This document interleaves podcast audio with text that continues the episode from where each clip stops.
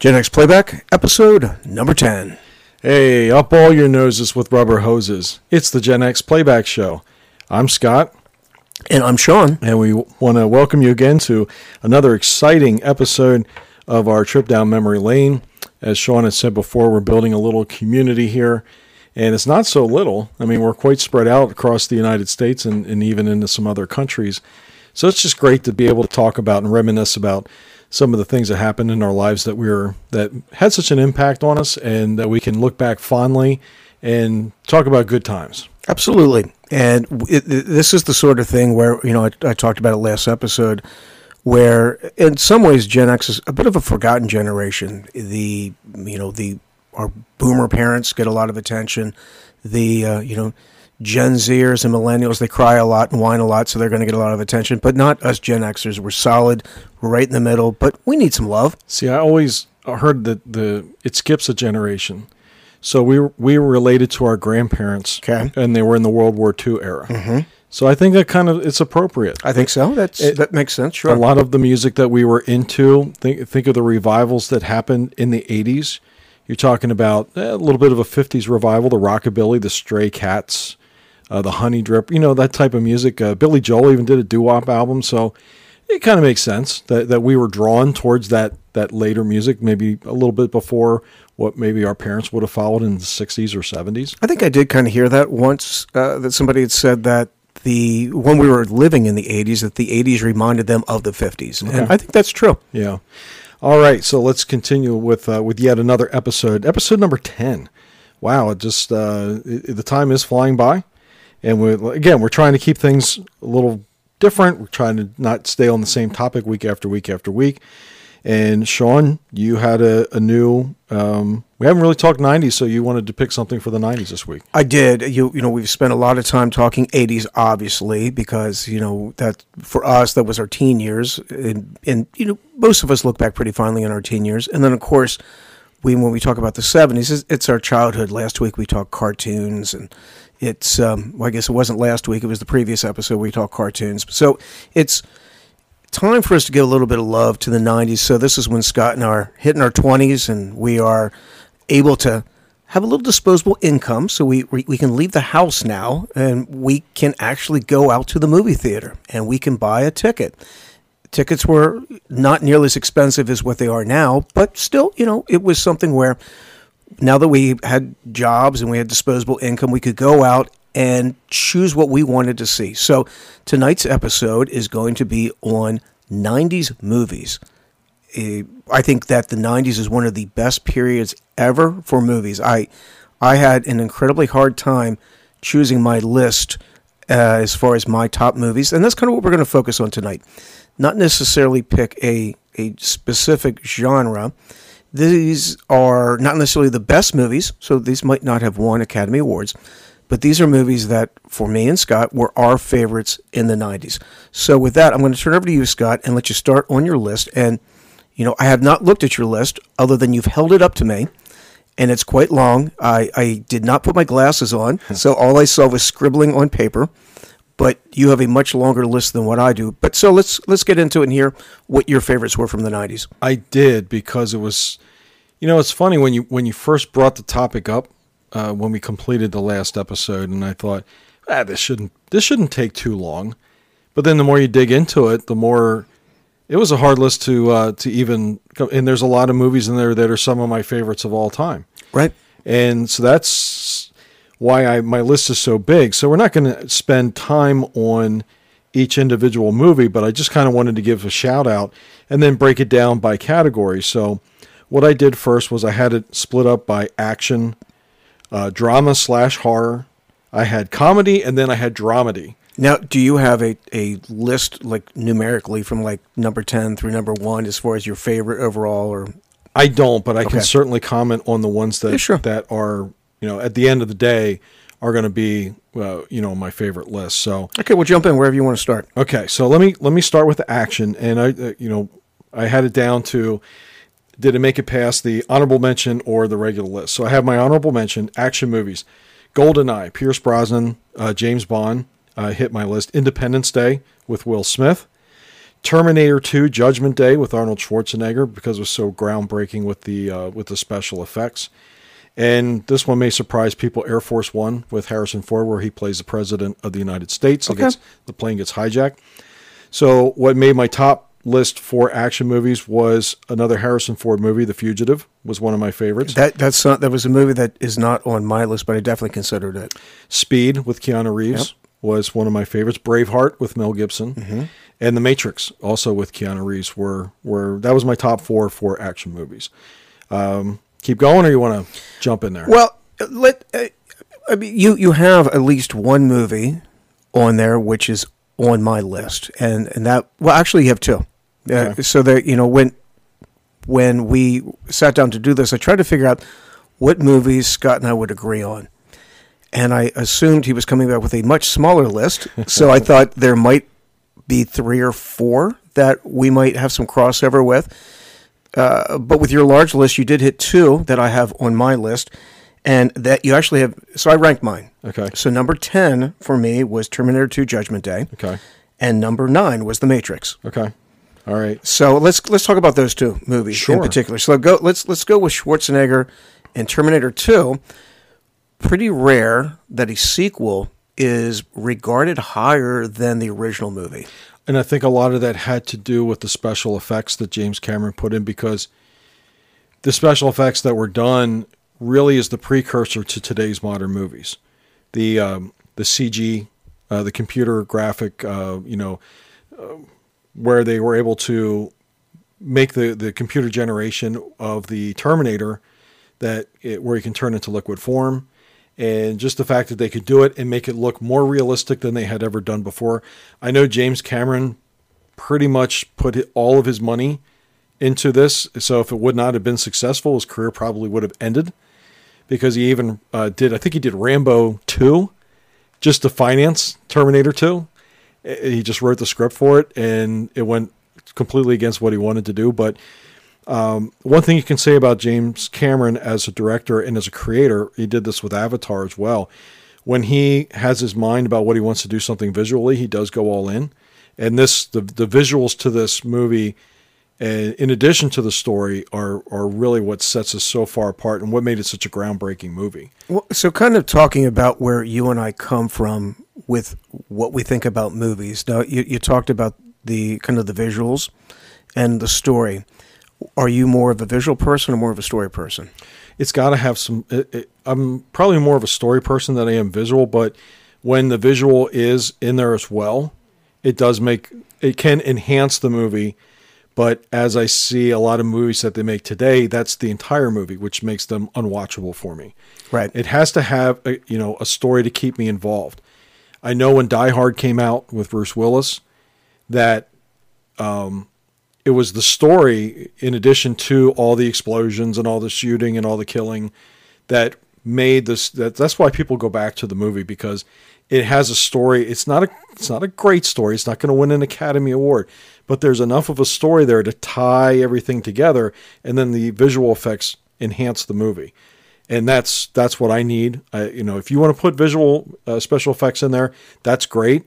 But if it doesn't have a story or, and some kind of a flow, I'm probably going to leave it at some point. Right. I I would probably be a little more story oriented with with a, a splash of visuals. Right. I, I I have a problem if the visuals are inconsistent, if they're bad, if if it's so obvious that it's somebody that didn't really get shot and there's you know you can see the person smashing the blood pellet that mm-hmm. you know that's that's poorly done so i like when they do visuals that make it look realistic. For the over the the top the the sci-fi fans out there that, that you know they're going to appreciate those things a lot more than what I will. With Terminator 2 Judgment Day I really like the story. Uh, it's you know the the visuals yes you're right. They it, it was it was a leap forward. When they did the original Terminator it was almost like an indie film.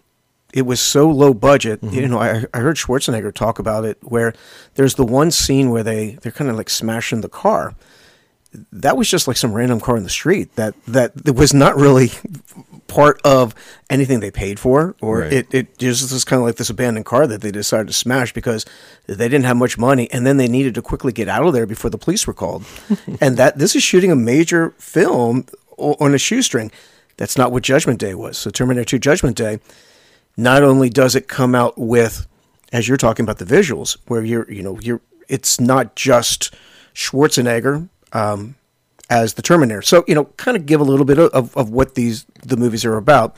In the original Terminator, the uh, Arnold Schwarzenegger plays a Terminator who gets sent back in time to try to kill the mother of John Connor because John Connor is going to be the the human that leads the revolt against the machines. Right. Right? Because we're in this this futuristic dystopian world where the machines have taken over mm-hmm. and where artificial intelligence got too intelligent and you know that's kind of a, a, the topic that comes up now.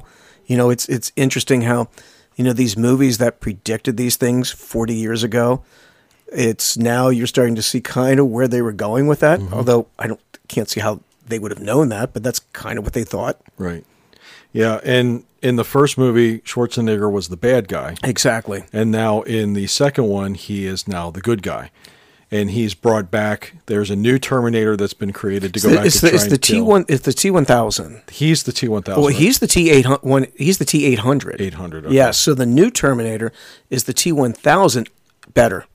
So, able to do more things where it, the, the Terminator uh, character is kind of just this this robot in a way that is a killing machine.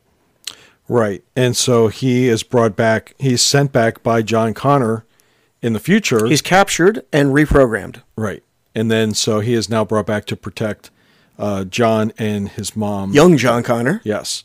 Um, and uh, so they are running from this uh, cyborg, and then they eventually, uh, but the, the, the CGI uh, graphics and the effects in the movie that this new Terminator can do, such as you know, he can liquefy himself. He can. He can uh, transform himself into any person, but just by touching them. So it's kind of cool. Uh, it was a cool movie. I think it was time appropriate for when the movie was released to you know the times of the day as far as what people were interested in. People, you know, we were still very much. That was what 91, 92. 91. So we were still very much a heavy metal uh, society. You know, if you're a music fan, and I think it kind of tied into there because, um, you know, Guns N' Roses. Guns N' Roses was recorded. quite you, could, you- prominent. You, could be mine. Right. Was the the song that was the main song for the movie. So when they were promoting this, it was the standard MTV uh, approach where you had a movie and a music video that combined both. You Could Be Mine from Guns N' Roses was basically a Terminator 2 promotional film. And while the kid was into heavy metal, he also wore a Public Enemy T-shirt in the movie. That was Edward Furlong who played John Connor. And so during the during the movie, even though and, and that shows the diversity of our of our generation. We talked about that before. Mm-hmm. You could be into heavy metal and rap music at the same time. Well, there was that movement going on at the time. Early '90s is where you were seeing the the crossover and the, the combination. So we had talked in previous episodes about Run DMC playing with Aerosmith and how it kind of you know changed things. Well, at this time, Public Enemy was doing things with Anthrax, so a much harder band with a much harder rap group because Run DMC was much more of a, of a group for the for the the populace. You know, they were much more approachable. Where Public Enemy was was definitely more of the street. Yeah. All right. Um, So that's Ma- that's the a- Matrix. Yeah. Yeah. so go ahead and, and, and talk about the Matrix, um, and kind of give a, a breakdown a little bit of the film. So the Matrix uh, basically is a is a science fiction action movie where Keanu Reeves plays somebody that they refer to as uh, Mr. Anderson in the Matrix, but in the uh, when he's out of the Matrix, his name is Neo, and um, good cast in in this movie. They they are on a ship, um, but base he is in the Matrix, doesn't know it, and he's uh, being brought to the light, so to speak, where he's being brought out of his uh, enslavement in the pod that he that everybody lives in, and they just don't know it. They provide uh, their force of energy for the for the machines that control the world, and um, so they uh, Morpheus uh, contacts him about get, leaving the Matrix. So he finally does. Which is Laurence Fishburne. Laurence Fishburne, a very respect, you know, just great actor. So um, Morpheus gets gets Neo to uh, leave the pod, and so he's able to uh, see what's going on.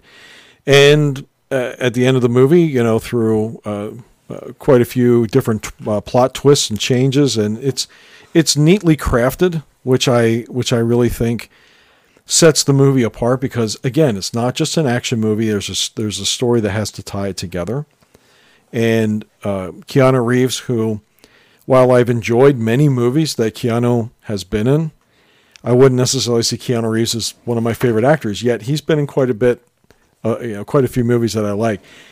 Ted Theodore Logan Not not the not the Bill wi- and Ted's Excellent Adventure. not the widest range. I mean, you kind of know um, from his days as a young hockey goalie in Youngblood with Rob Lowe to uh, uh, Parenthood, where he plays the uh, you know the the ridiculous son-in-law, but he kind of has the same you know approach in every. Oh no, uh, you know I'm Ted Theodore Logan Um, and then uh, that was uh, Bill and Ted's Excellent Adventure, and then in the replacements, you know, chick sticks. You know, it's kind of the same same kind of guy, and he even does that a little bit in the Matrix too. But uh, you know, one of the, one of the cool things about it, there's a lot of uh, there's a lot of hand to hand fighting. There's uh, you know karate, kung fu, whatever you want to call it, but there's a lot of martial arts involved. Uh, a lot of explosions. Um, but it was uh, it, it was a pretty cool movie in in, in that the plot twist. It was one of the a rare movie where you didn't see a lot of things coming at you, and, and that's probably why I enjoyed the movie a lot. Was because it, the story um, kind of kept me off balance through throughout the movie with uh, with regards to where it started and where it ended up. it's uh, I agree with everything you said, especially when you know you talk about uh, kind of the the visuals of the movie, where the they combine a lot of things that people think are cool. You know, a lot of, as you say, martial arts. There's a lot of um, weaponry that, that that appears, and it's almost like like a video game. The what I liked about the movie was was the story. You know, as I, I've said before, I, I, I go in that direction. I really liked kind of the questions, the uh, the philosophical questions that came out of the movie. The idea of, do you really want to know the truth? You know, it's it's do you want to take the red pill and learn the truth, or do you want to take the blue pill and live in ignorance? And and that's, I think a lot of you can you can relate to it yourself. Uh, the movie came out in 1999, so you know I'm not a child at that point. I think that made it made a lot more sense to me then. Right at the you know at that point I'm I'm 30 and so I'm I'm already kind of you know you're thinking about bigger life issues than I would have if this movie had come out in 1982. Sure. Uh, so y- you can you can kind of see it's is it better to kind of just you know go about life and, and happily ever after and Joe Joe Pantoliano, i- i- his character in the movie is the traitor. He has this part where he goes back into the Matrix, and he is at this dinner table, and he's he's eating a, a steak, and he says, "I know." As I you know before I bite into the steak, he goes, "I know this isn't real." but it's juicy and it's delicious. And you know when i when i bite into it i you know i can feel the texture and i love it. And so he's willing to give up the truth and be reinserted into the matrix. And he said when you put me back in again i want to know nothing. I don't i don't want to remember any of this. And there's people that He wanted to be rich. he wanted to be rich, and maybe an actor, which was kind of funny. Yeah. And so, you know, and that's kind of the philosophical question: Are you better off having this this happy life that you think you think it's this great life that really isn't anything? It's just blips on a screen. When in reality, you are in this pod. You're this you're this enslaved little cell. That I mean, that's what they were being used for. They're like they're like batteries. They were like they, a cell and a battery is what human beings were being used at as. But in their minds, they're living these imaginary worlds. So is is that where we're you know kind of heading with some of the things where people you know they put the goggles on and they go into these imaginary computerized worlds and they live out all these adventures where they're really not doing anything or going anywhere. Right. And when this movie came out, to your point, uh, that was sort of the advent of the internet, where you're starting to have these social circles. And and like you said, you know, people were living a completely different life on the computer. They could be somebody different. Sure. They could they didn't have to be themselves.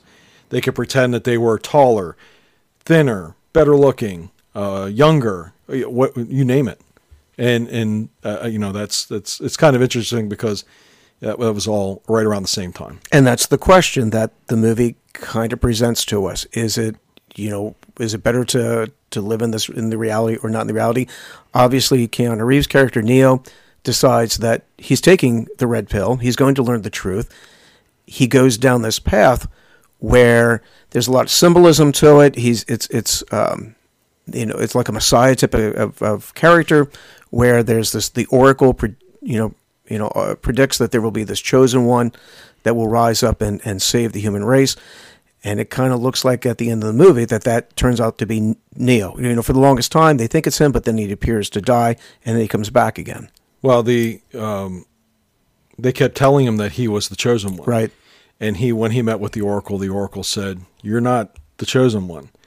And what he ends up learning later is that she only told him that because had she said that you were the chosen one, he probably would have acted differently in those situations. Right. So, not, by not thinking that he was the chosen one, he probably was a little bit more daring, a little bolder.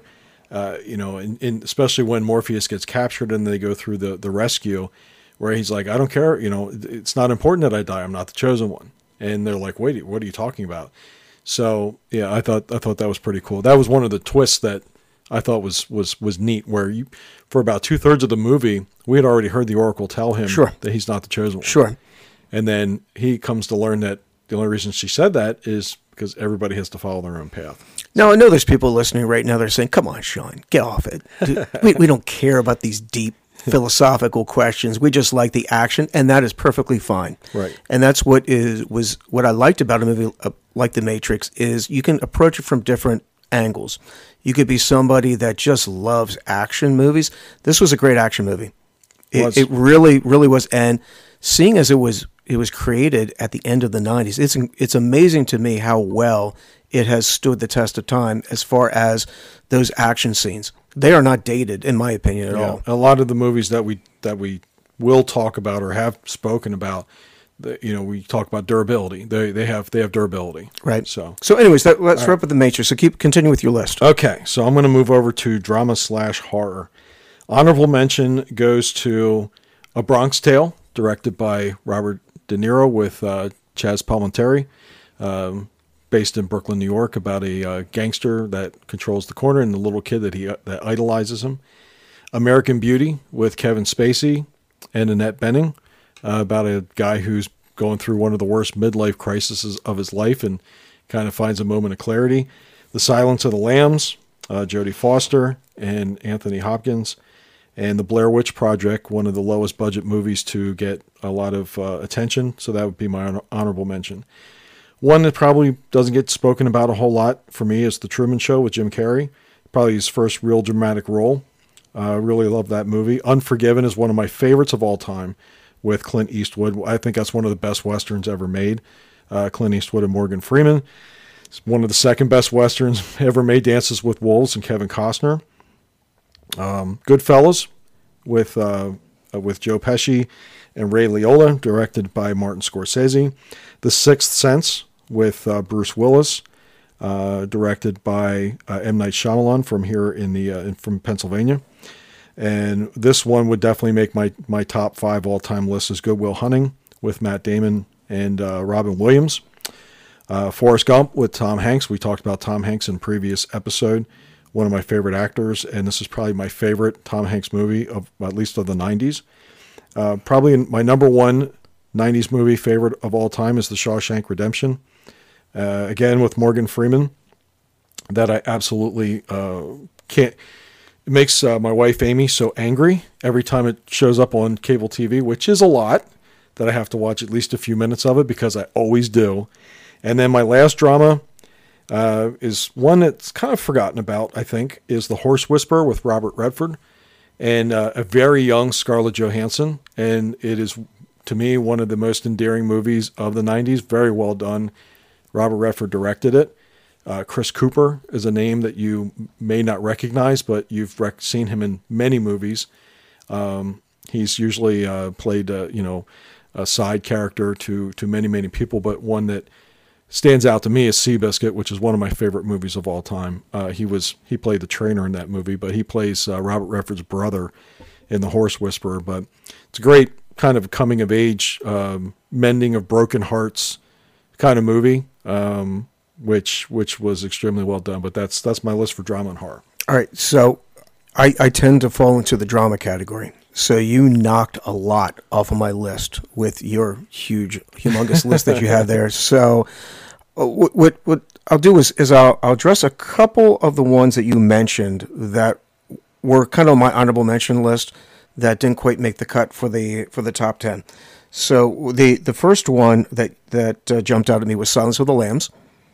That was a, a movie that I remember going in seeing in the theater because there was so much buzz about it at the time.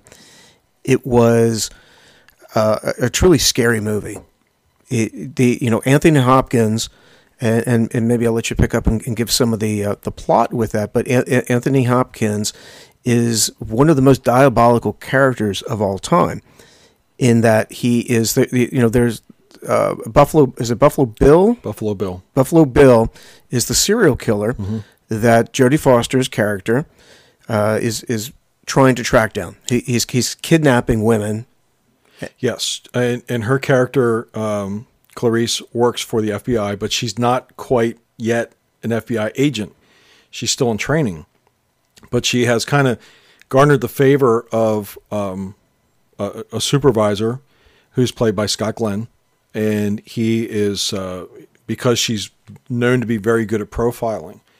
So he kind of brings her into this case, and through uh, through this, case, she's an up and comer, comes from a very poor background. She has a little bit of a you know a past that gets brought up in throughout the in in the movie at one point, but she's kind of brought in. So she's extremely young, uh, and and Anthony Hopkins, who um, you know plays the villain in this mm-hmm. char- in this movie, he Well, certainly he's- he- jumps on that right away. He's he's he's the villain, but he's not the villain because throughout most of the movie, Buffalo Bill is the villain, correct, and and the Anthony Hopkins character is incarcerated. correct. So he's he is because he is this this diabolical mastermind. They want to pick his brain to track down this serial killer. Yeah, they want to try and find Buffalo Bill so they get you know the most notable alive serial serial killer that they can think of because in his past he was a psychiatrist. So he's he's known to be very thoughtful, he can be very lucid, he can He's very uh, well spoken. very extremely well spoken, but yet he has this side about him where he eats people.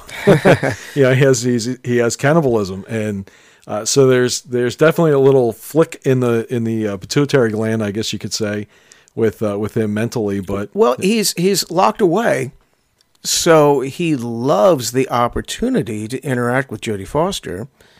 Uh, what, what was her name again? What was the? Clarice Starling, Yeah, okay. So so Clarice is coming around and trying to pick his brain, but you know this is high entertainment. Um, you know, and did you have Anthony Hopkins' character's name? I, Hannibal Lecter. yeah, that's right, Hannibal. So you know, Hannibal Lecter is this is this is as good as it gets for him. So he is he's going to not he sure he's going to kind of help Clarice, but uh, uh, by uh, at the same time he's going to play a game with her. he he strings the whole thing along uh, so he can get out of jail. They brought they bring him uh, with them and they put him in a hotel, but he's got this big gigantic cage, this clear cage that he that they can uh, monitor him at all times. But while he is giving just enough clue to uh, to Agent Starling to find Buffalo Bill, he's also kind of plotting his escape. Sure. So there's there's a whole lot of stuff going on there where eventually uh, Agent Starling, Jodie Foster, does uh, through uh, through her conversations with um, Hannibal Lecter, she figures out where he's at because the one of the FBI crews they go to the wrong house. She ends up going to the correct house, and uh, she does find Buffalo Bill and the woman that he is holding down in the pit in the basement.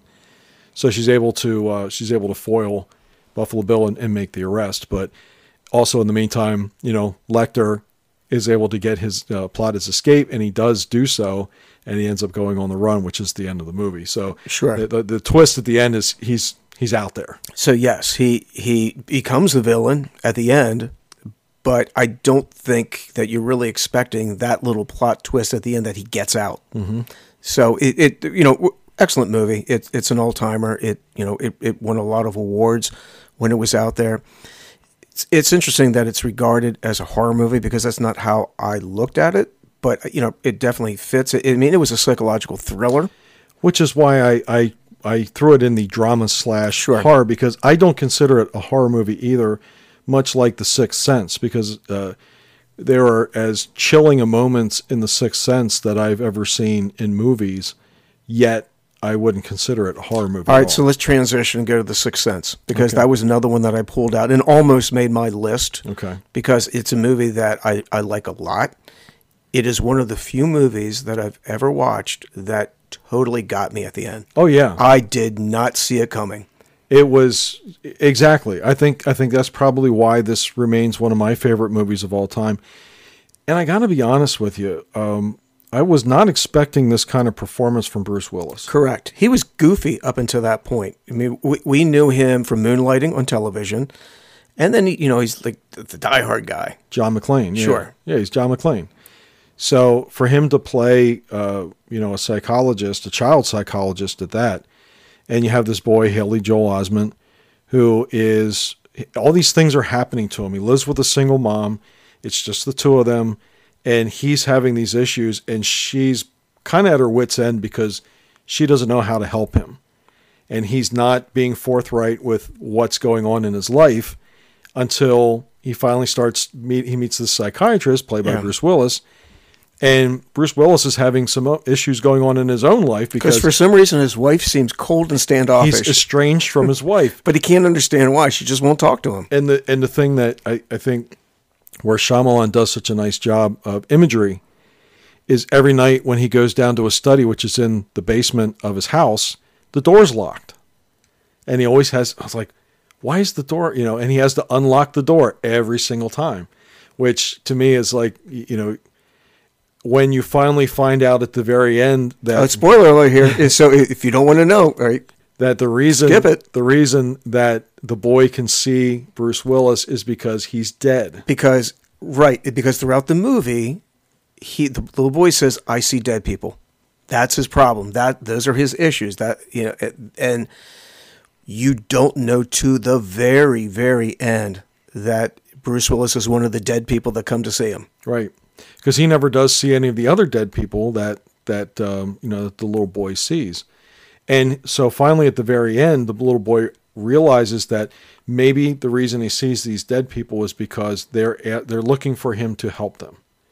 So, and that's where he kind of comes to this, I guess, peaceful uh, understanding of where he's at in his life, because he finally knows, okay, I can help these, I can help these people, and the probably one of the really big scenes in the movie is the little girl who videotapes her stepmother poisoning her little by little, and so he's able to find the videotape. Uh, the dead girl shows him where the videotape is, so he can play it for the dad, so the dad can see his wife killing his daughter. Great, great movie. I still recommend it. it. It for people that didn't grow up during that time and they ask me for movie s- suggestions.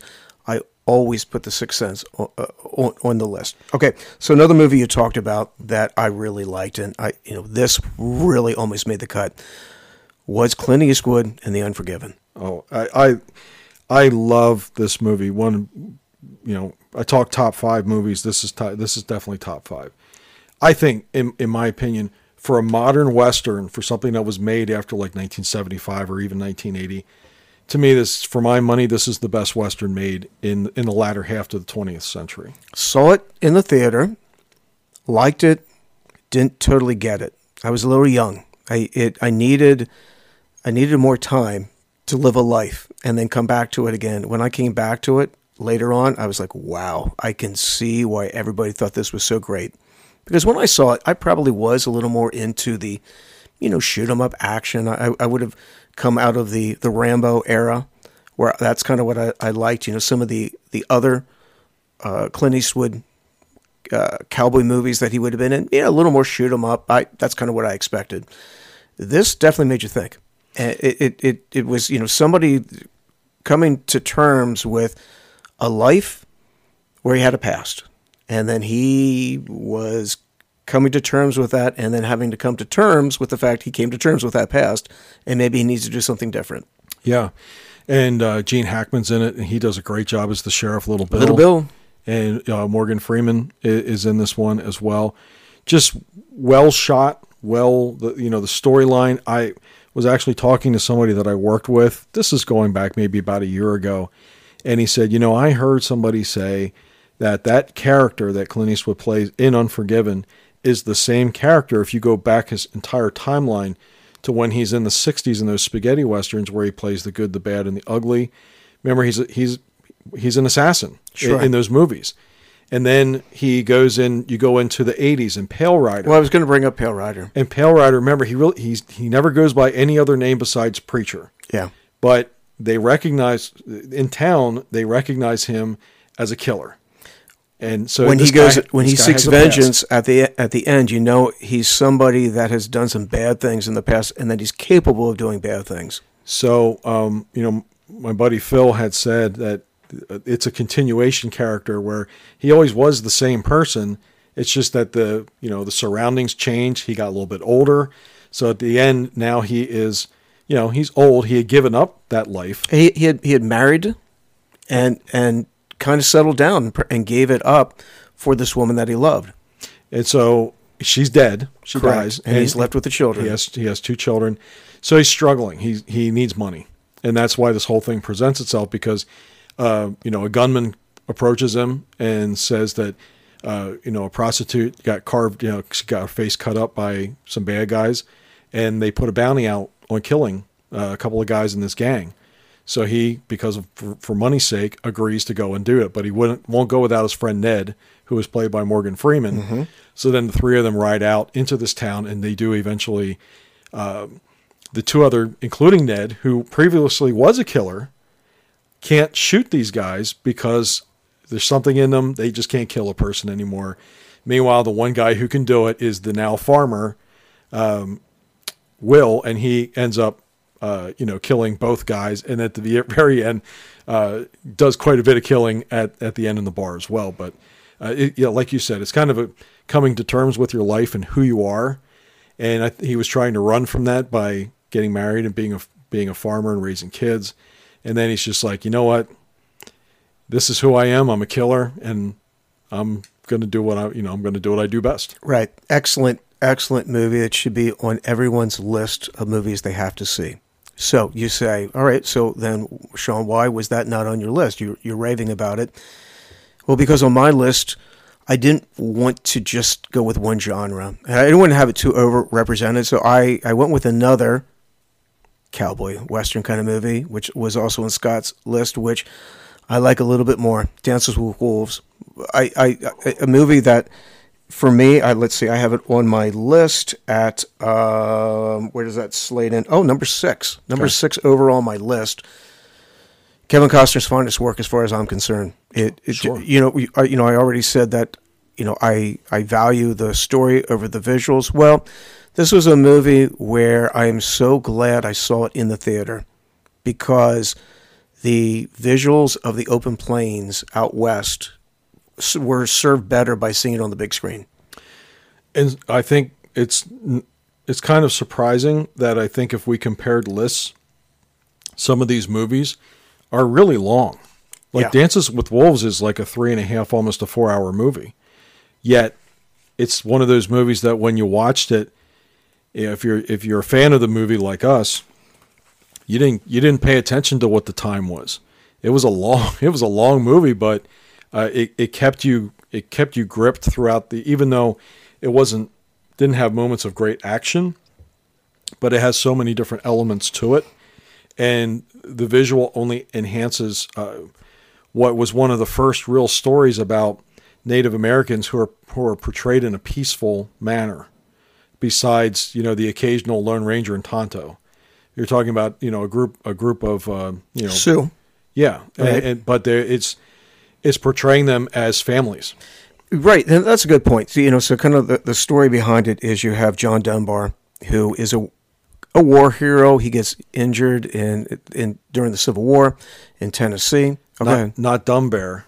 not Dumb Bear. Dumb Bear. Remember they, they Yeah. always tried to Right. get him to say it. Right. Dumb Bear. Yeah. No, no, not Dumb Bear. Dunbar. right, right. So it's John Dunbar. He he's this a hero of a battle, and he he survives, and he's basically given his choice of where he wants to go for his next appointment, and he decides he wants to see the West, and the reason why he wants to see it because he wants to see it before it disappears, because he's aware, and this is kind of a backstory to the movie, he's aware that the that you know basically the English uh, speaking world is is pushing its way out. the expectation is that westward bound is the way to go. It, it is manifest destiny. You know, the fact is, post Civil War, we're going to push our way all the way to California. and the military sort of had the, I guess the, not the premonition, but they sort of got the heads up that this was going to happen because they were essentially his job was to go out and help clear the way for the westward expansion. Right. Only when he shows up at his post, there's nobody there. Well, part part of the issue too is that um, he goes out he, he and he, he, he goes with this this uh, major general Fambrough is his name, and it turns out that this guy's not emotionally stable. He he assigns Dunbar the John this this post out uh, the remote area. Only the the major does not keep records and doesn't let anybody know that he's out there. And then he commits suicide. And as a result, he's out there without any papers. He, there's there's no record that he is going out there to the, to this post, and as Scott has just said, to a remote deserted post. where everybody either has died or been killed by whatever whoever knows what what type of tribe because there's so many different um, Native American uh, tribes out there. Well, there was Sioux. There was um, what were some of the uh, tribes that they had? Uh, Apache, I believe, was in the movie.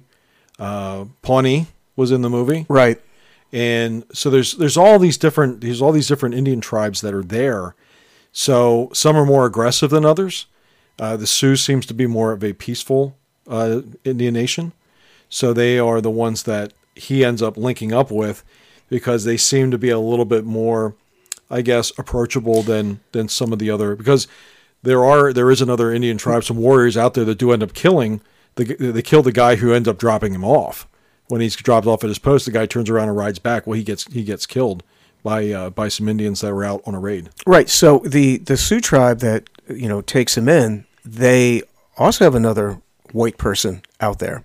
They it it's uh, stands with Fist, who is a little.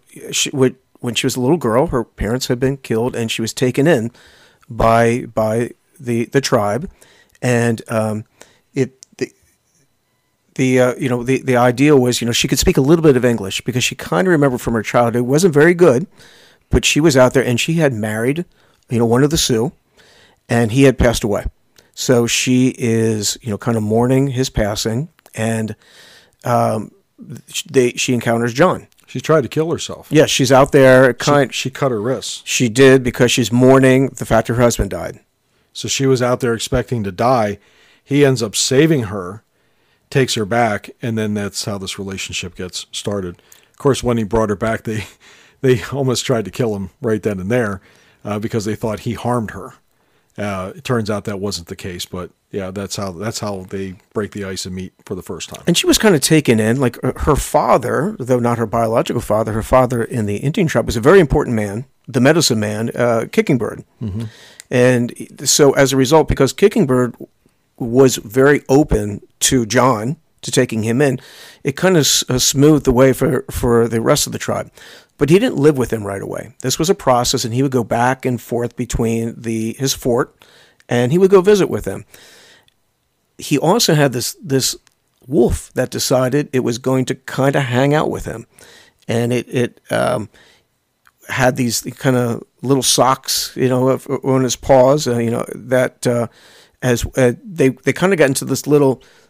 There, there was like this back and forth between the two of them, and the Indians saw them, and that's they they saw him. They were kind of try, you know interacting with this wolf, and he got the nickname "Dancing with Wolves." That was the name that that the tribe gave him. Do you remember the wolf's name? I forget. Well, you, you kind of touched on it because he had the he his paws look like socks, so he called him two socks. That's right, two socks. Yeah. Yep, that's right. That's that's what John called the wolf. yeah, two socks.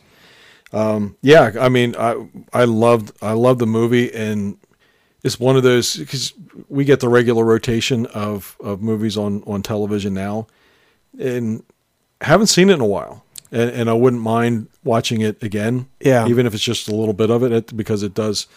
It was a movie that uh, when we didn't, I didn't see it in the theater, but we saw it right when it came to video, and loved it from the very beginning, and have seen it many, many, Well, I, many I times. think it's a movie that that did a lot to raise awareness for what you know what it would have been like, uh, you know, what the tribes might have gone through. Because it was kind of interesting where, you know, we, we talk about you know John going back and forth. Eventually, he becomes part of the Sioux, and when he one day goes back to the fort again, he's dressed in full Sioux garb.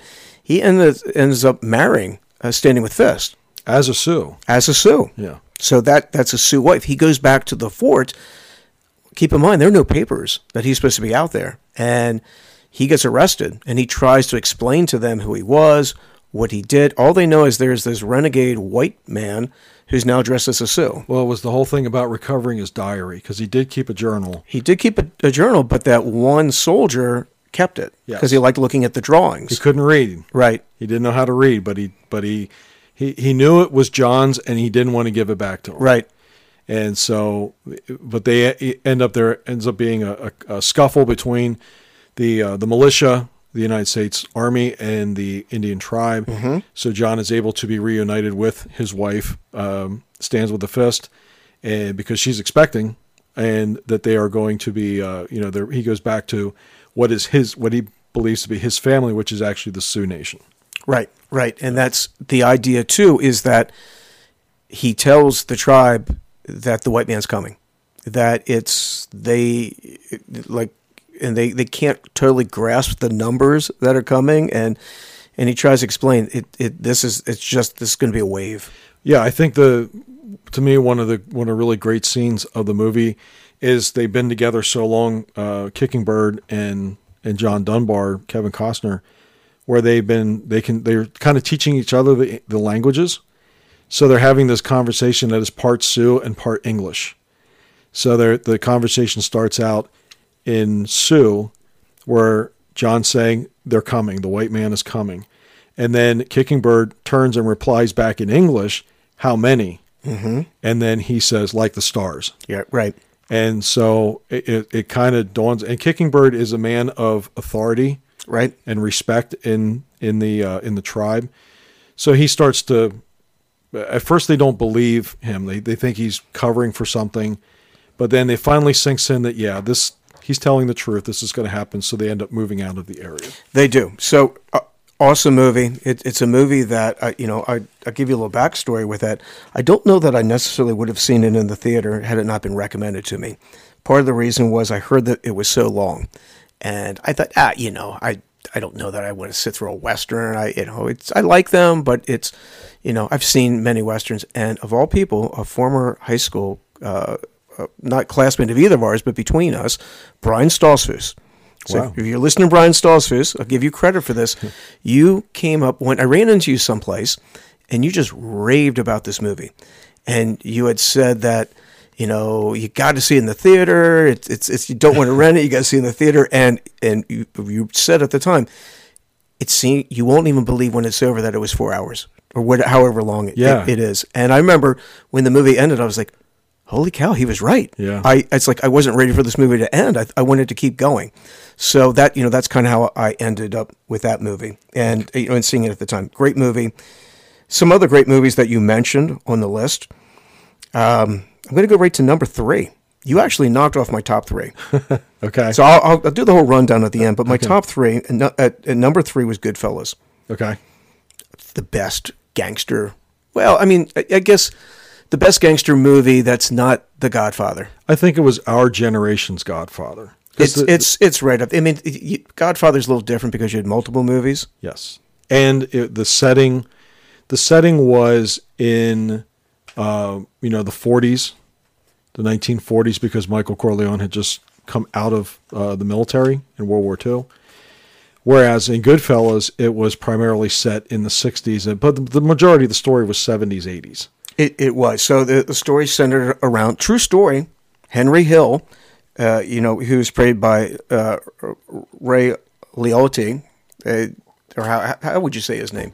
Ray Liotta, Yeah, who so- just recently passed away. Ray Liotta, uh, main character. He's he provides a lot of the narration to the movie. He, uh, or, you know, the Henry Hill character is gives is is the narrator, except where his wife Karen narrates uh, by Lorraine Bracco, who also then goes on to Sopranos fame. Yes. But this was kind of her breakthrough, and she was fabulous She was great. in, in this movie. All, all the characters are great. So this is a a, a, a Scorsese film, so you know it's going to be good. It it has a it has a great story, and it has it has great characters and great actors, and, and they really come together well. So you have Henry Hill, you know he's you got his wife Karen. You, um, there's there's Jimmy, who's Robert De Niro, mm-hmm. who's one of you know kind of like in a way when the movie starts, Henry Hill's very young, and he he almost is like an apprentice to Jimmy, who's who's not quite totally in the mafia. He is, but he can never become a made man because he's Irish. well, so it's the same thing with Henry. Right. Well, he's he's part part Italian, part Irish. right, Right. as is Jimmy. So they, they Jimmy. have, yeah, they have their, the, because their families are split. In Henry Hill's case, his dad was Irish and his mom was Sicilian. So they were able to associate, but they could never become a made Right. person like their buddy. that Their was buddy Joe- Tommy, yeah. Tommy by by Joe Pesci, which you know, this is maybe the greatest Joe Pesci character ever. A pure psychopath. I don't know. Raging Bull, he was pretty good. He was good. I mean, Joe Pesci is good in everything Yeah. that he's ever done. Joe, he, he, he was. It's a shame that he doesn't act anymore because he, he was right up there with De Niro, and uh, you know, and uh, the other great actors from that era. Just a fabulous um, portrayal of somebody that wanted to be something. You want you want to know a, sl- a very interesting side note on Joe Pesci? Sure. Just just a little tidbit here.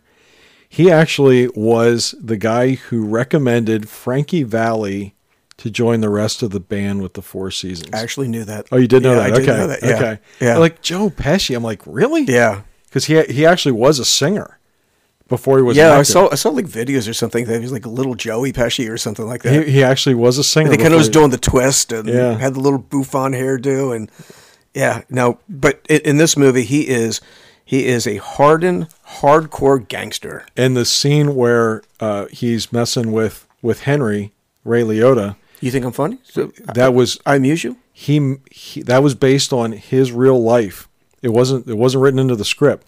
He came up with the idea at the shooting where he said, "This happened to me when I was a kid." Where I was be- I was a waiter in a restaurant and I came up and I laughed at one of the guy's jokes and he did the same thing to me.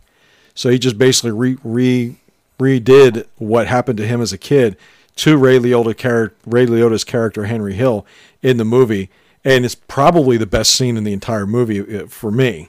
Uh, it's one every you know probably everybody remembers if you've seen the movie. Right. It, you know, so the movie uh, begins where they really set the stage for for what's going to happen. I mean, it, it starts out where you find somebody in the trunk, it- and the opening line is by Henry, and he says, "Always wanted to be a gangster," and that kind of sets the tone. And then you go right to his childhood, and he's a little boy who sits there in the corner watching these gangsters and admiring these men, how they dressed what the you know they these were extremely well dressed. They're wearing the suits, even when they are wearing their casual clothes. They might uh, they still have the rings and the jewelry, and they they're smoking the cigars and they're hanging out and they're playing cards and they're at the bar and they're they're they're socializing and laughing and they are larger than life, walking around with a, a wad of cash in their pocket.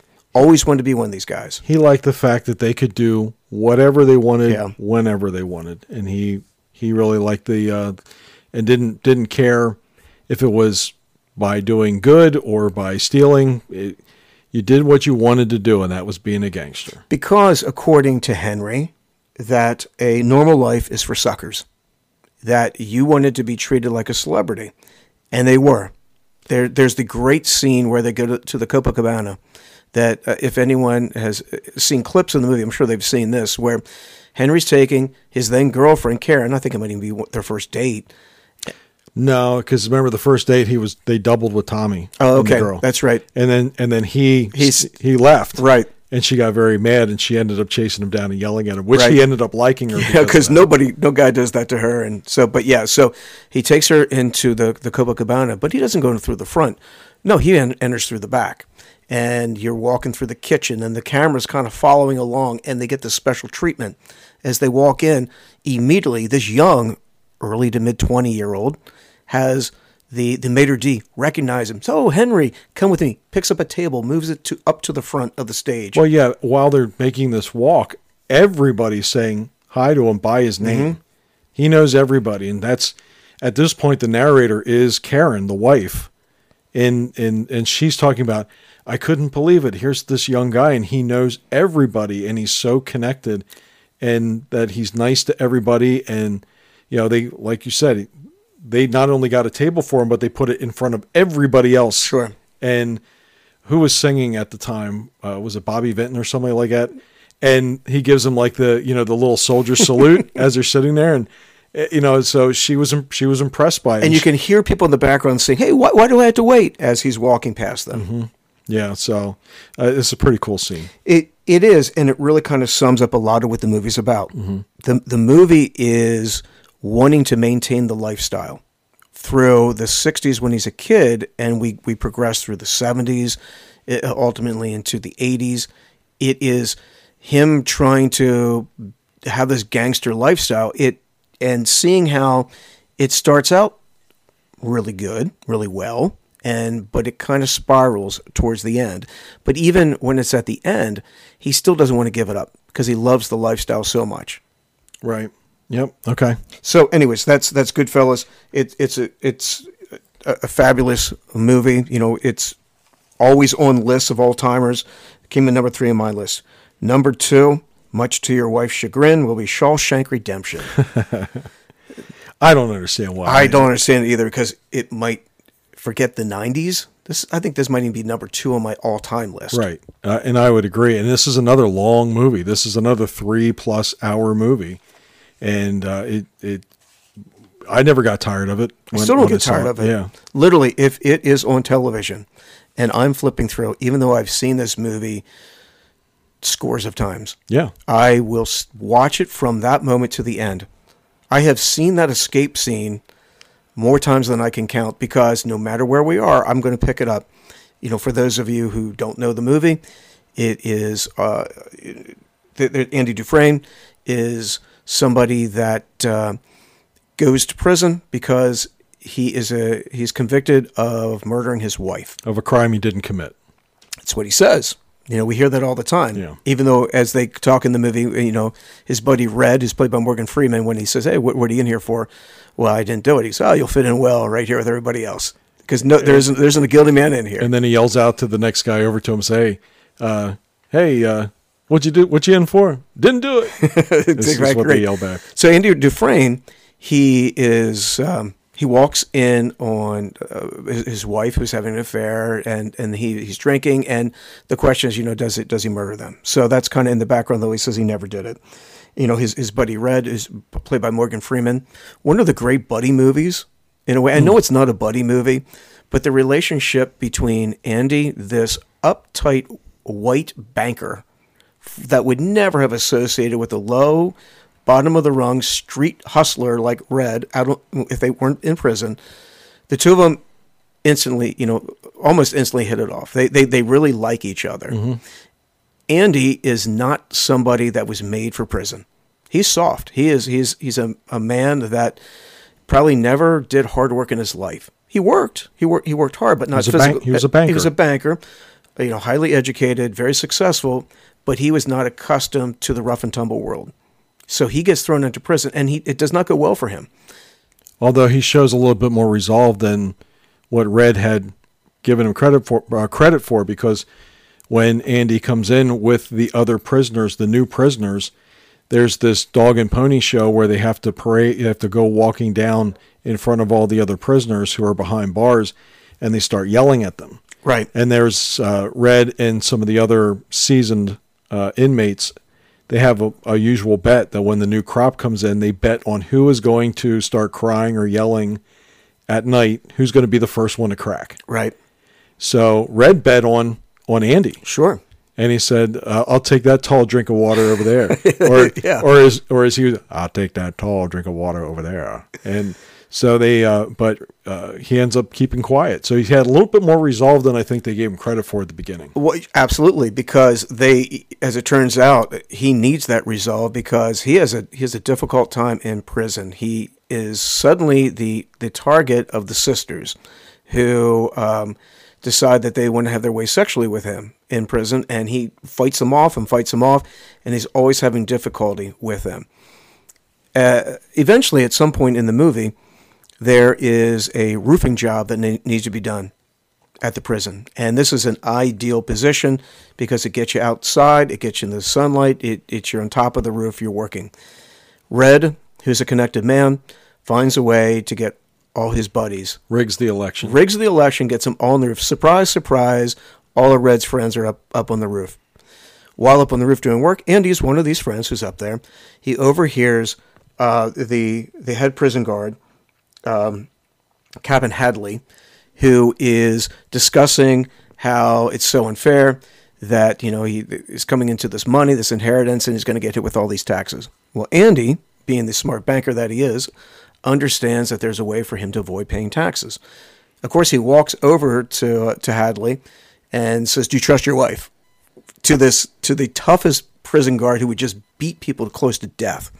Well, And- he did kill somebody. well, the original guy. Yeah. The guy that the other people bet on that wasn't going to survive the night because he cried in the middle of the night. Hadley went in and beat him to death. Yeah, and, and didn't think twice about it. So he's about ready to throw Andy off of the roof. I mean, he's got him hanging there, and then he's, you know, says, "Hey, why'd you trust her? You know, be- w- will she go behind your back?"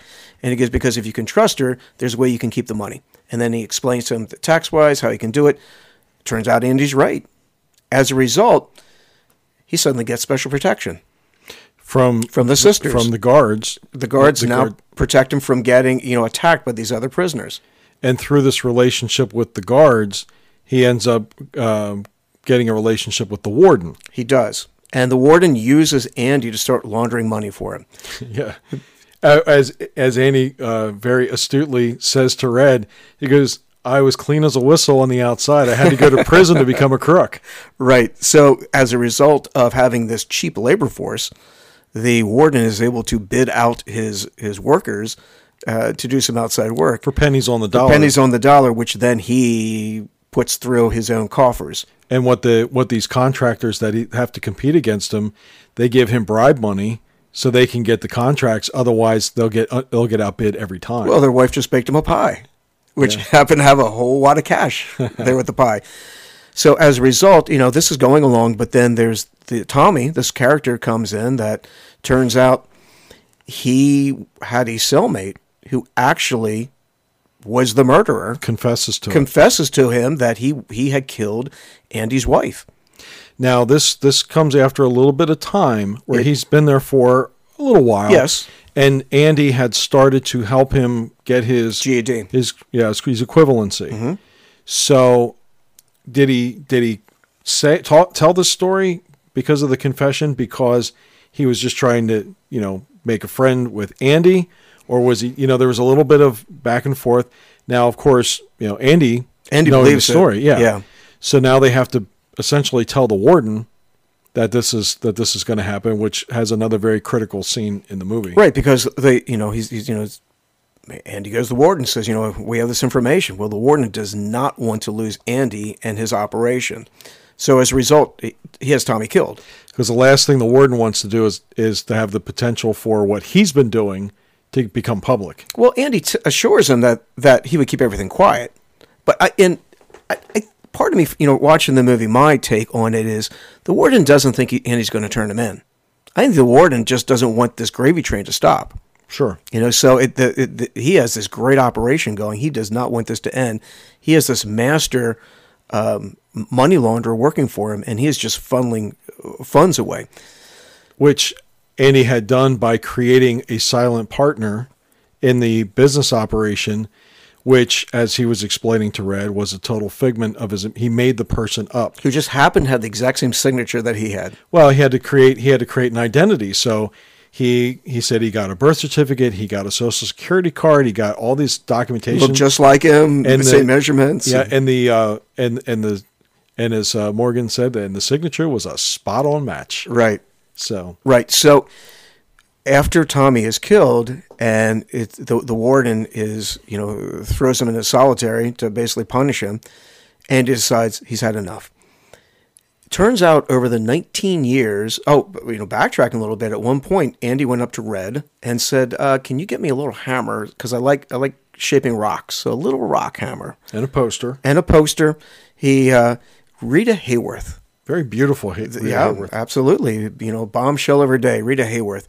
And he put the poster up, and, and you know, sure enough, Red gets it for him, gets a little hammer, and the boys in the yard start helping him getting some rocks because he wanted to like make the little chess set. Yeah. Um, which a little side note is the the the writer for this movie. This was a Stephen King movie. Correct. Uh, the the book was not titled The Shawshank Redemption. It was actually, uh, it's I believe it's called Rita Hayworth and Me or something like oh, that. really? I didn't know that. Yeah. So that was the actual name of the book. Which when you when you talked about the Rita Hayworth poster, but that was that was the premise of of the title of the book. Okay, so but why does he have the poster? Well, behind the poster, it turns out Andy has been digging. He's taken that little hammer and he found out that the walls had a little bit of give to them. So he's been chipping away at the walls for 19 years and digging a tunnel so that he could make his escape because Andy has no chance of parole. He is serving two consecutive life term sentences. Uh, and, and so now that Tommy, his only uh, alibi that he might have is has been murdered. There's no chance that he's going to get out. Now he's going to make his break for it. And Andy actually does one night disappear through the wall. Although the next morning, because there's a really bad storm that night, and he had a conversation with Red that was very Kind of cryptic. Yeah, extremely cryptic. Where Red has no idea what he's talking about, but he's Andy is very adamant. He's like, "Promise me when if you ever get out, you're going to do this and you're going to do that. You're going to go to this field. You're going to look under this rock." And he's like, "Promise me, Red. Promise me you're going to do this." And so at dinner, uh, you know, Red is talking to the other the other guys that he, they're friends with, and he's saying, I'm, "I'm telling you, there's something not right about him." And then the one guy says, "Uh oh," and he's like, "What?" He goes, "I shouldn't have done what I did." Well, what'd you do? I gave him a length of rope about six feet long because so at that point everybody thought he was going to hang himself. When we're watching the movie the first time, Yeah. I mean, I thought he was going to hang himself. Yeah. So th- there's a really bad storm. Uh, you know, Red says as he sat in a cell that that was the longest night of his life.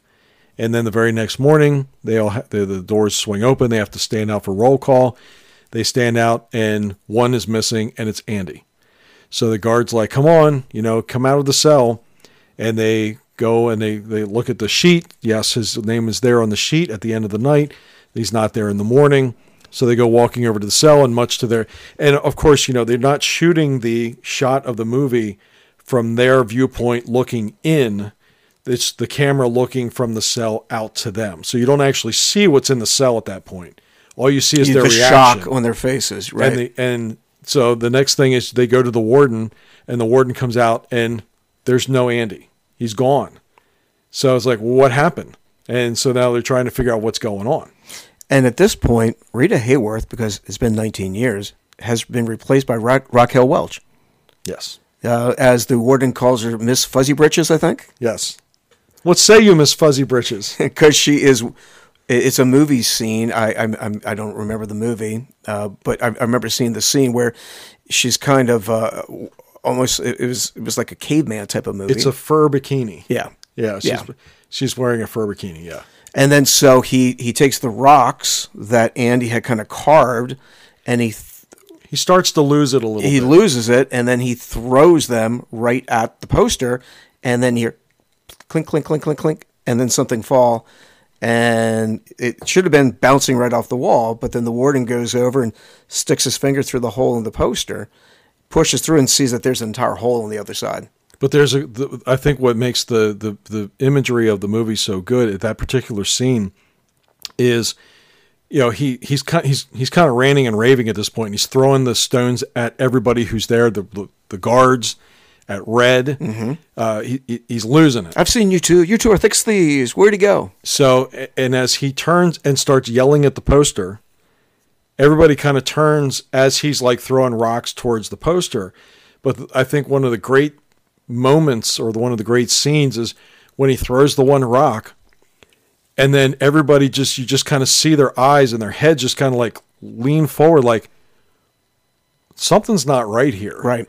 And then he and even the warden just kind of slowly walks towards the poster, and that's when he pushes his hand through and realizes, hey, he's actually tunneled out. And then you get a flashback to how Andy actually got out, and they show his escape. And you know, he climbed, he crawled through a sewer pipe, and he, uh, you know, had he he took the warden's one suit, and he he actually wore the warden's shoes out, and it, it's like they said, you know, how often do you walk past a man and actually look at his shoes? And instead of having his prison shoes on, he actually wore the warden's shoes, who I think had given them to Andy to have him shined. Yes, yeah, because he had given him the suit and he had given him the shoes because he, mm-hmm. he wanted them clean and pressed Right. and his shirts done, which was a regular thing. This was, and Andy had very you know cal- you know calculated this that anything that the warden did to him was not a surprise. You know, he shined his shoes many times, took his suits and shirts He the opened up the many safe. times. He opened the, up the safe. So right that night, he does the books for the last time. Of course, he doesn't put the actual books in. He takes the real books that he took out and, and put a fake one in there. Uh, Right, including the Bible that he was given when he first got in there as a prisoner, which is what he used to hide the hammer in. correct, correct. And th- so you see the flashback where he escapes and he, he crawls through the sewer. He gets out. He he cleans himself off. He puts on the, the suit and the shoes. He now goes to the bank as this this fictitious person who's now for the first time showing up at all these different banks and he's making withdrawals. because he wants to live his life abroad. Right. And right. he, you know, when he talked to Red before he escaped, he had said, "You know where I want to go? I think I want to go to Mexico because and the there's a town that he talked about. Guantanamo or Yeah. something like that." And he and because the the Pacific Ocean, you know what they say about the Pacific Ocean, it has no memory. And he goes, "That's that's the life I want to live," kind of thing. He's like, yeah. And so he's talking about these things, and that's why Red thinks he's you know going crazy. But turns then- out that's what he ends up doing. He does, and some time passes. Red doesn't get out right away. You know, ultimately, Red becomes an, an old man, and he, he keeps getting turned down for parole over and over and over again. And it, you know, he's like a lot of, of the prisoners where they go up before the, the parole board. They they try to sweet talk them and tell them what they think they want to hear, and they keep getting rejected. Well, he, he earlier in the movie, Red throws out the word institutionalized. Correct. And one of their one of their friends that got released was uh, Brooks. at- was Brooks, Yeah. and Brooks was an old man by the time he gets out, and so he, he can't adjust to the life on the outside, so he ends up killing himself. And so they're like, why would he do something like that? And Red says this: he's institutionalized, and he said, yeah, you spend half your life trying to get out of these bars. He said, and then the bars get comfortable, and then you you become afraid of what the world is on the outside. That, that's actually a great point because, and I've and I said that not that long ago to somebody. I said, you know, you you've become institutionalized, uh, kind of with that that sort of thing where what you hated at one point is now comfortable. And I, I said it like in reference to the job that they were doing, and that you know at some point if you get too comfortable, you, you won't want to change. And that's it, what happened where this Brooks who on the inside, as Scott said, was an important man. He was an educated man, they had said. He was in charge of the library. But when he went on the outside, he was an old, washed up crook, Working at a grocery store, bagging groceries. and his hands hurt. And, it, and, and, right. And so it was a difficult life for him. He couldn't deal with it. Red finally goes before the parole board, says he just doesn't care. And he's like, uh, you know, and he talks about all, you know, that not, you know, wishing that he had never done what he did. And at this point, they, to his surprise, he is granted parole and he actually gets out. And for a brief time, he actually tries to live the life that they gave him because, like Brooks, he gets put in a halfway house Same room. and the same and the same job. Correct. And one of the moments is where he's now he's seems to be doing much better in the grocery store than what Brooks did. Uh, but he he's like he needs he tells the boss, the manager of the store, that he needs to go to the bathroom. And the manager just walks up to him and says, "You don't have to ask me every time because that's what he had to do in prison." Absolutely. And he even says that he goes, "I don't, I can't understand why I can't even, you know, let out a drop. unless I ask permission first. Right. And so it's kind of it's kind of at that point for uh, Red that he's like, you know, this isn't working out so well for me either. And he remembers the story that Andy told him about going to visit that place kind of out in the country by a tree where there's a rock. Well, there's one. Remember, there's one scene where he's, um, you know, he's he, he, he kind of walks by the pawn yeah, shop. you- yeah. and he sees the gun, Sees the gun, which is next to a compass. right? And so he's you, you you kind of wonder is he going down the same path as Brooks? He's leading the same kind of depressed existence that Brooks has lead, had led, where he's by himself. He works at the grocery store. He goes to the same room, and he basically just sits in a chair and stares at the wall till it's time to get up for the next day.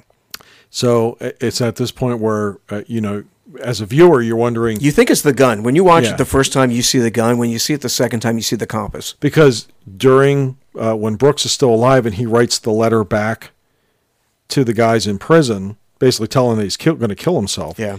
You know, he says about how he doesn't like the manager at the grocery store and how he should just, you know, get a gun and kill him so he could come back into into jail because he wants to go back to prison. Right. And he's like, that would be like an added bonus kind of thing. It's just funny how, you know, as you're talking about killing somebody and it's like, ah, you know, that's, you know, criminals view things a little differently. Right. But at this point, uh, you know, Red does decide that he remembers the conversation that he had with Andy, and he's and he decides maybe he's going to seek this adventure out. So he does, and he goes out and he he he follows Andy's directions, and lo and behold, he he he pulls up a rock, and there's like this little box, this middle box there, and there was cash in there, and what there was also a, was it a card from the like a postcard? It was uh, it was a note, basically saying if you've come this far, Right. See if you you know go the rest of the way, and then so he ends up traveling down to Texas, buys a bus ticket to go into Mexico, and uh, you know uh, Andy essentially left him the money to, that he could afford to go from Maine all the way down into Texas and then into Mexico. and he goes to the town that that Andy told him about, and then he the last scene is a really good scene where Andy is on the beach working on this tattered old boat, and you know, kind of living the life out there, and all of a sudden here comes Red walking up the beach, and you kind of get this big overhead shot, and they kind of pan back. And you see the two kind of run up and, and embrace each other, and then that's how the movie ends. Yeah, which is one of the uh, to me it, the the ending wasn't overdone. You know, wasn't overplayed. There wasn't any words exchanged. Right. The movie Just basically ends to you know this two guys just come together for the very first Right. time, which is very cool because you know they weren't you know they were friends, they were buddies. So they didn't. It it wasn't overly done, overly dramatized at the end. I thought it was an appropriate ending to that type of a of a buddy movie. And yes, um, one of I probably one or two of my favorite all all time movies. Absolutely. Hey everybody, it's me, Scott from the Gen X Playback Show. And I didn't mean to turn this into a two part episode, but when I had to sit back and think about some of the movies from the 90s that were amongst my favorite, I couldn't narrow the list down. So blame this one on me, turning this one into a, a two parter. So that'll be coming up next time.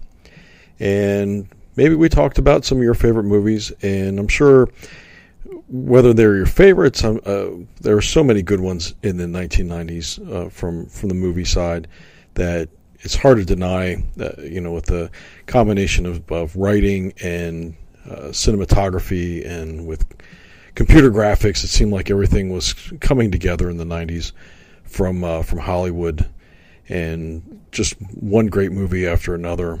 I think this might have been the best in the 70s, 80s, and 90s. I think the 90s probably represents the best in movies for our generation. Maybe you agree, maybe you don't.